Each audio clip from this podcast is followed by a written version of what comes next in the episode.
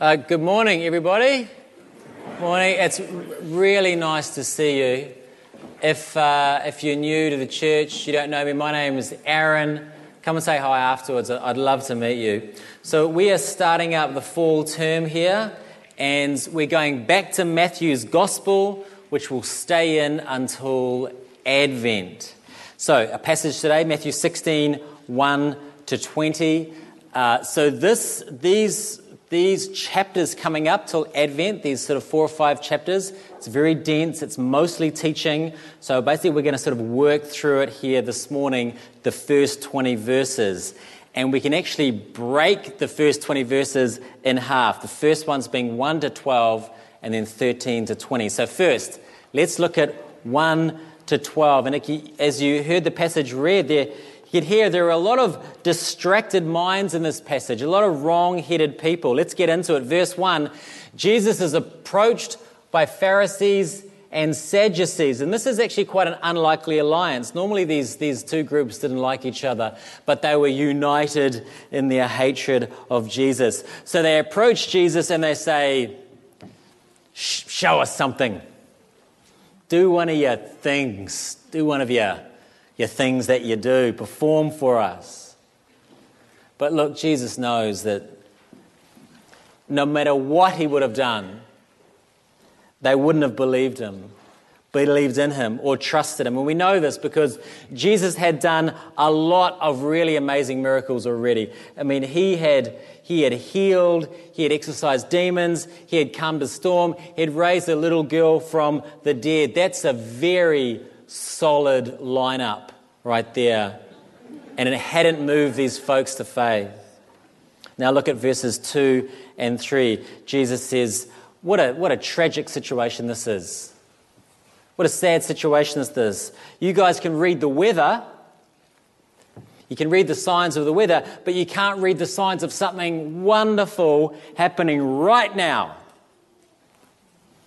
The kingdom of God is breaking into the world, and you're missing it. And this was, the, this was like the religious experts. They were missing it. It's quite remarkable to think, isn't it, that Jesus' greatest human enemy, enemies were the religious elite. They just refused to believe they needed what Jesus came to offer them. and they just want to play with him. Show us a sign. Do one of your tricks. After this, the disciples turn up. And Jesus is still thinking about that interaction he had with the Pharisees and Sadducees. And in verse 6, Jesus says to them, the disciples, he says, Guys, watch. Watch and beware of the leaven of the Pharisees and Sadducees. What does this mean? What's leaven? Leaven's like it's like yeast, right? It's so it's this picture of something that uh, invisibly produces great effects. It spreads, it grows, like yeast in bread. So an example as it relates to a person would be like in your office or classroom. Let's say you have somebody in that situation who has a really toxic personality and the leaven of that person just sort of produces this very unhealthy work culture. It just sort of spreads out and produces more unhealth, and it changes the whole work culture. I'm not talking about the St. John's office, by the way, uh, in case you're wondering there. The leaven of the Pharisees, the, their sort of spreading thing that they did, it was their, it was their teaching and their attitude. And so Jesus says to the disciples, guys, you're listening. Beware of these guys. Beware what they're saying. Beware the leaven of the religious leaders. Then in verse 7, the disciples are like, Yeah, leaven. Right, yeah. Bread. Bread. Lunch. Oh, we totally forgot lunch. We totally forgot lunch. Who was supposed, who was, who was supposed to pick up lunch? Who, was, who, who brought, did anyone bring moussaka? I don't know what they eat, but who brought the moussaka and the kebabs? No one? Ah, oh, I mean, it's a comical situation. Jesus in verse 8 says, Are you, are you, really, are you really talking about bread right now? You, you just listened to what I said, and your reaction is to worry about the food rations. And Jesus kind of pivots and he says, Look, if, even if you did forget the food, even if you did forget lunch, I just, I literally just fed 5,000 people with one person's lunchbox, like some kid's lunchbox. I actually did it a couple of times. And then Jesus says in verse 11, I'm actually, I'm not even talking about bread though. This is the thing. I'm not talking about bread. It's a figure of speech. I'm talking about the religious leaders' teaching. Beware of that. Now, I don't know if Jesus ever did a face palm. You're like, oh. But this was, if he did, it was right then. So, what's this got to do with me and you? Well, there's a lot, in this first little section, there's a lot of language about thinking, and it's going to come up more in the, in the preceding verses. Jesus says to his disciples, He says, Do you remember? Do you perceive? Do you understand? And they kind of don't, right? And it's a tragedy until he has to explain to them really, really carefully. It's a tragedy. You can be with Jesus. You can be with Jesus, and he's teaching you something really, really important but because of a distracted mind, you miss it. You can miss stuff. I think it's a great warning to us, isn't it? We can spend great chunks of our life missing stuff God has to teach us because our minds are set on trivial things. And I would love to say a lot more about that, but we're going to move on. Let's look at the next section, verses 13 to 20. So Jesus then moves on. He goes on a trip with his disciples. So they arrive at Philippi, and Jesus asks the big question of his disciples Who do people say that the Son of Man is? He's, that's his, he's talking about himself there. Who do people say that I am? In verse 14, they say, the disciple will some say John the Baptist, others say Elijah, others say Jeremiah or one of the prophets. I mean, they're not terrible answers.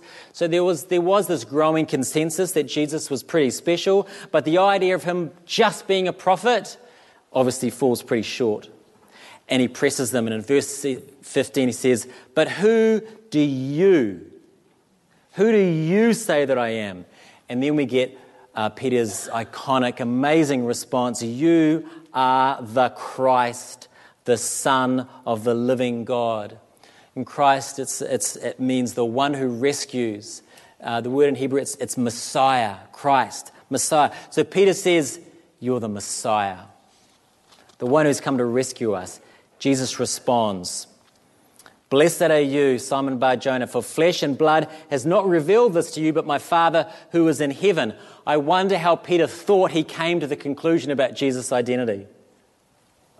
I wonder if he's thinking, oh, yeah, I've nailed it, this is awesome. I'm a very clever chap. However, he thought he came to this idea, Jesus makes it very clear to him it was a gift.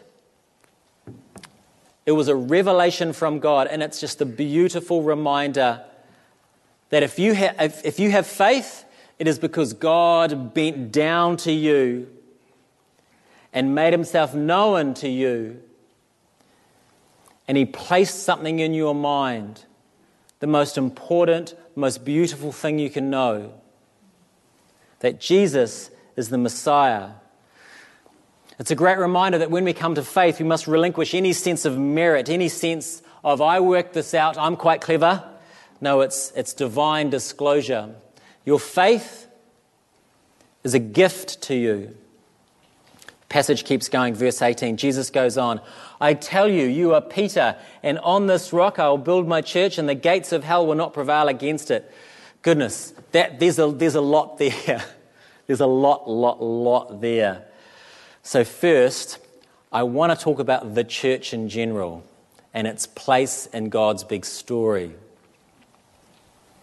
So let's go to sort of 40,000 feet here. What does this verse tell us about uh, the place of the church in God's big story? So, my guess is, is many Christians would say, church is great. It is great. Church is great. Fantastic. But many would say, yeah, it's great. It's, it's just a, it's a fantastic resource to help me with my personal relationship with Jesus. And that is not a terrible way to think, but it falls really short in terms of how uh, the Bible thinks about church. So, looking at this again at like 40,000 feet, I want to remind you of a few things.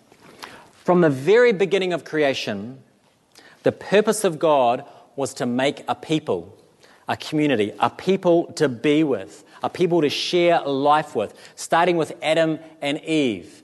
Now, of course, sin entered that equation. Sin interrupted that. And what does sin do? It divides and separates. It separates people from God. It separated people from each other. But God keeps reaffirming his big plan. So we get in Genesis 12, he makes a promise to Abraham and he says, I'll make you a great nation and you'll be my people. Then in Exodus, God gathers his people at Sinai to hear his words, and he starts to put more parameters around what it looks like to be his people. He starts to define that more and there's many more examples I can give. The point, though, is a people to dwell with has always been God's plan. Now, you could, you could confirm this negatively. This is what I mean. In the Bible, scattering is always a sign of God's judgment. We said that Adam and Eve kicked out of the garden, Tower of Babel, etc. Scattering, sign of judgment. Gathering, a sign of God's rescue. A reminder of God's great purpose for the world, to gather a people. So the question where does the church fit into God's redemptive story? Is it over here? Good resource, help me with my personal relationship with Jesus. No. Does it help you with your personal relationship with Jesus? Of course it does. Where does the church fit into the big story, though? It fits right in the center. Because God's plan has always been about a people, a gathered people, a community. Look, if I said to you, Christianity is all about morality, you'd say that's a terrible attitude, Aaron, that's reductionist, it's shallow, and it's incomplete, and you'd be right to say that. Well, when we say Christianity is all about just me and Jesus, that is also reductionist. It is a small view, and it's incomplete. Okay, that's big picture stuff. Let's dig in now to verse 18, because there's a lot to say here. Let's add some details. So, verse 18 I tell you, you are Peter, and on this rock I will build my church, and the gates of hell will not prevail against it. Jesus says three huge things, actually, four huge things. First, and this is sort of the controversial one you are Peter, and on this rock I'll build my church, etc. You are Peter, and on this rock. Is Jesus saying he will build the church on Peter, the person, i.e., the first uh, the first bishop, the first great leader? Is he going to build his church on Peter? Or is he saying he will build his church on the confession of Jesus as the Messiah, Peter's confession? Or is it he will build his church on Jesus? Right. Uh, it's probably a mix, most likely the latter. The church is built on the foundation of Jesus, the King who's come to save his people. That's what that means. So there you go. That's 500 years of debate cleared up fairly snappily. uh, you're welcome. You're welcome. You are Peter on this rock. I will build my church is the next bit. Jesus will build his church. Goodness, what a relief. The church is not a human idea. You know, it's not like after Jesus was ascended, the disciples got together and think and said, folks, we have got to get ourselves organized here. You know, let's, let's, let's, let's start something that'll be helpful. Jesus builds the church. This is Jesus' thing. What we're doing here today, what people are doing all over the world, which is why we never pray, God, Holy Spirit, you're welcome here today, or we never say, uh, you know, we're at church and God really showed up. It sounds really nice. It's just the opposite, though, of what is actually going on. Jesus gathers us. We turn up to the thing that God is doing. We turn up to His thing. The church is not just this kind of helpful resource over here that we can take or leave. It's actually an extension of the very nature of God, the very being of God by starting the church, Jesus is calling us into a relationship that has existed eternally between the Father, Son, and Holy Spirit. It's just mind blowing stuff, isn't it? So the church is not a human idea, it arises out of the very nature of God. It's part of who He is.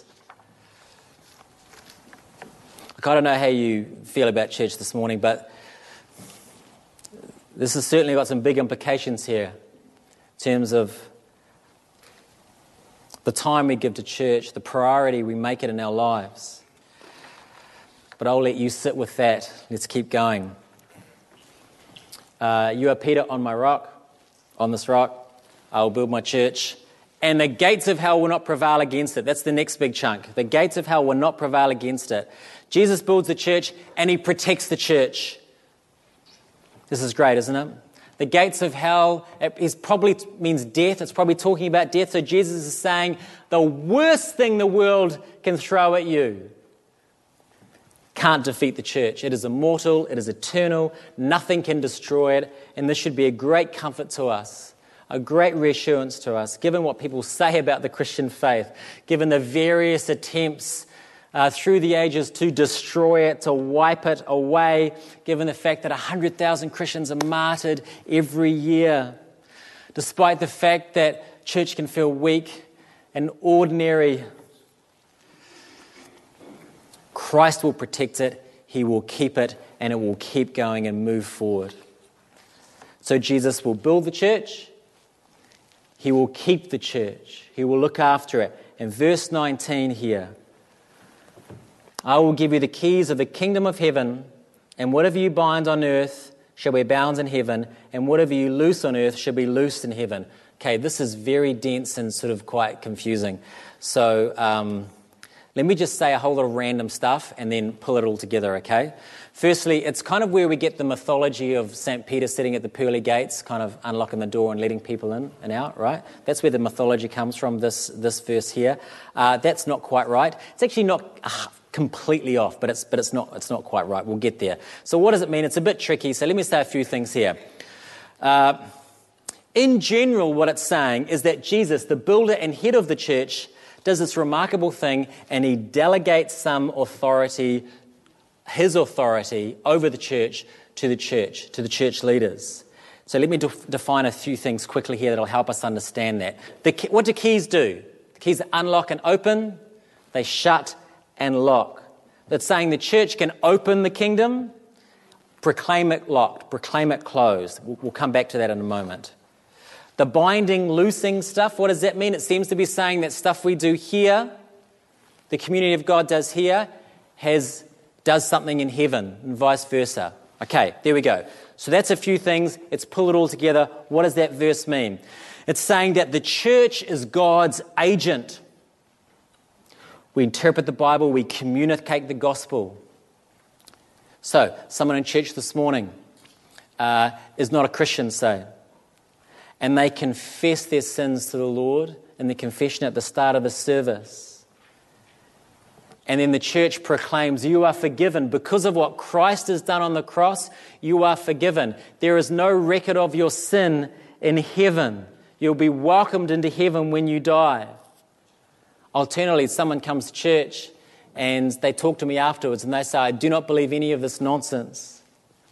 And I say, if you spend your life rejecting God, when you die, God will reject you. And you will spend eternity without Him. Heaven will be closed to you. So the things we do here affect eternity.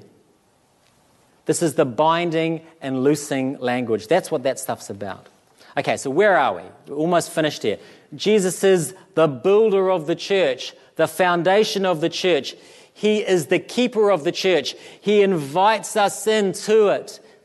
He delegates authority to us.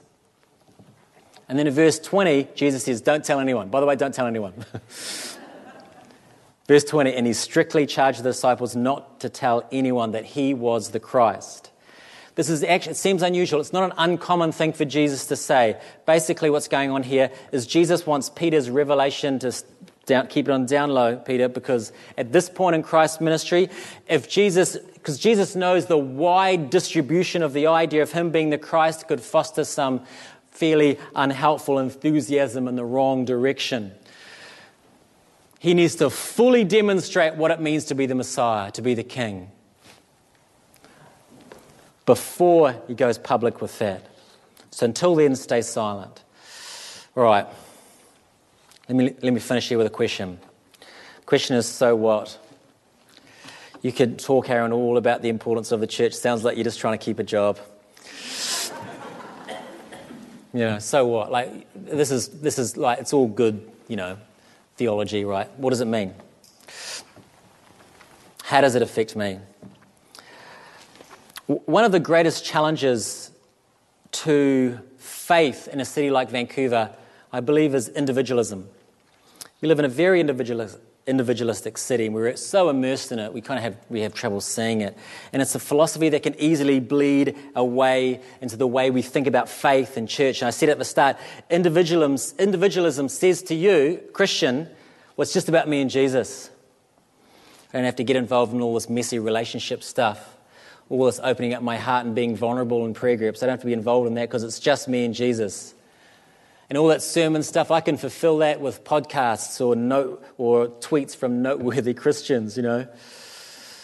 And if I'm feeling pretty good in my faith, I can actually skip church. I don't actually have to go really because it's just a resource in the end, because it's just about me and Jesus, and that's it. That's what individualism whispers into our ear, and the Bible says no, the church is at the very center of what God is doing in the world. So let me finish with this, and I'll say it as plainly as possible. If Jesus was all about building the church, the church eternal, then it must be a priority for us as well. We must make it a priority in our life. Even when it would be so much easier to retreat from the demands of community, when it would be so much easier to retreat from the messiness of it, the inconvenience of it the challenge of being the people of God together. No, we must make it a priority because it's not just a good idea and it's not just a really helpful resource to us. Its existence comes from Christ's agenda. It's Christ's agenda and it comes out of the very being of who God is. There you go. Amen.